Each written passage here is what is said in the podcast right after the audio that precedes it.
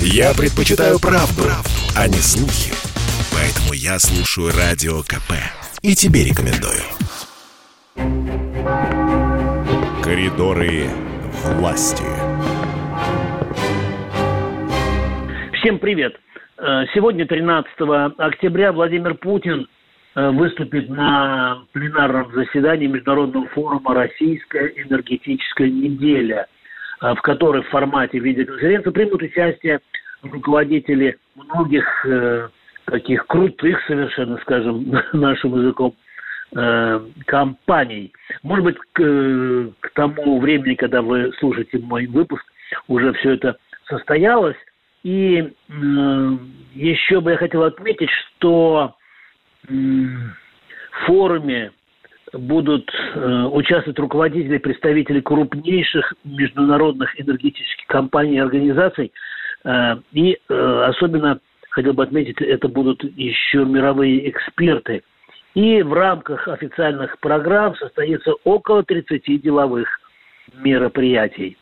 Продолжая международную тему, я сегодня не мог не поговорить с пресс-секретарем главы государства Дмитрием Песковым о том, как э, ведет переговоры э, здесь, в Москве, Виктория Нуланд, зам госсекретаря Соединенных Штатов. Э, ну, я заинтересованное лицо в том плане, что, что ездил в Женеву как раз тогда, когда в июне Владимир Путин встречался с Джо Байденом, и Поэтому очень внимательно слежу за тем, что происходит после Женевы. Итак, Дмитрий Песков в коридорах власти. На радио «Комсомольская правда» слушаем.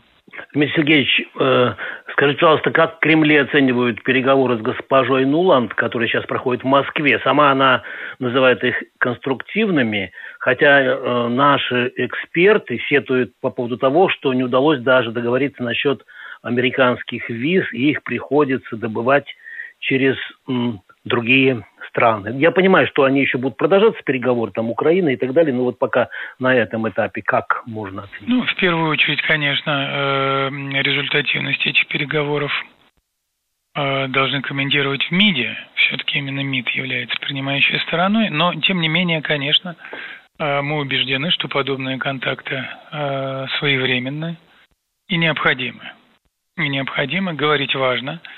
Э, не нужно сетовать на то, что э, сразу не получается выйти на какие-то прорывные договоренности. Вряд ли это возможно. Э, слишком большие у нас двусторонних отношений, отношениях Авгиева конюшня. Их не разгребешь так сразу. Но, но безусловно, кон- такие контакты нужны. Скажите, пожалуйста, Дмитрий Сергеевич, а вот эти переговоры можно расценить как продолжение диалога между Байденом и Путиным, свидетелями которого мы с вами были в Женеве, э, который был, э, происходил в июле. И почему столько много времени прошло вот для, извините, для раскачки, что ли? Безусловно, эти контакты э, являются продолжением, осуществляются в продолжении духа Женевы, тех договоренностей и пониманий, которые были достигнуты двумя президентами там. Разумеется, это не первые контакты. Вы знаете, что были э, уже несколько раундов совещаний по вопросам э, страт стабильности и контроля над вооружениями. Э, были консультации по вопросам кибербезопасности, поэтому все развивается неплохо. Конечно, если это сравнить с периодом до Женевы, когда как таковые контакты вообще отсутствовали, это позитивное, позитивное развитие в наших двусторонних отношениях. Как вы многие уже, наверное, знаете, вчера начала свою работу Госдума Российской Федерации, Нижняя палата парламента. И сегодня в газете «Комсомольская правда» и репортажи э, о первом пленарном заседании. И я вот готовил для сегодняшнего номера вопрос дня. Он звучал так, э, я его и задавал своим экспертам. А если бы вы были депутатом Госдумы, и вот мой разговор с экс-премьером России Сергеем Степашиным. Это фрагмент, а полностью вы можете прочитать прямо сейчас на сайте. Слушаем Сергей Степашин в коридорах власти на радио «Комсомольская правда». Алло, Сергей Вадимович, здравствуйте.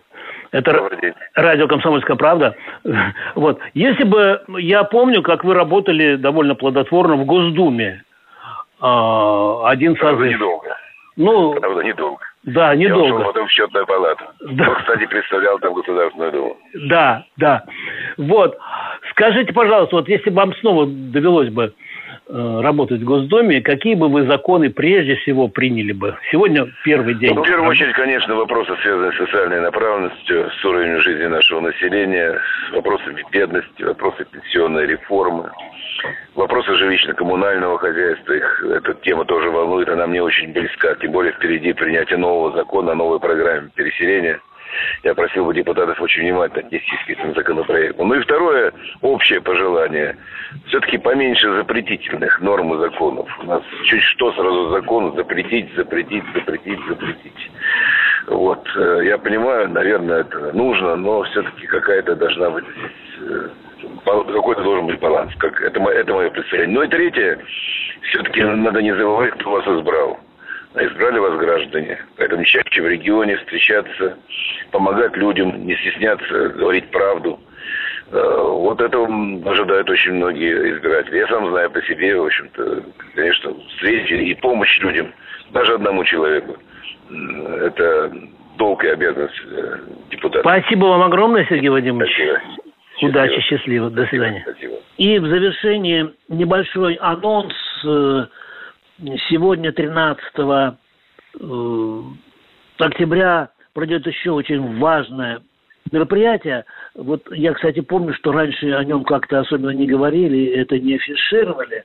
Но сегодня Путин э, в формате видеоконференции проведет встречу с главами спецслужб стран СНГ, которые прибудут в Москву, но они уже прибыли для участия в 17-м заседании совещания руководитель органов безопасности и разведслужб государств Содружества нашего.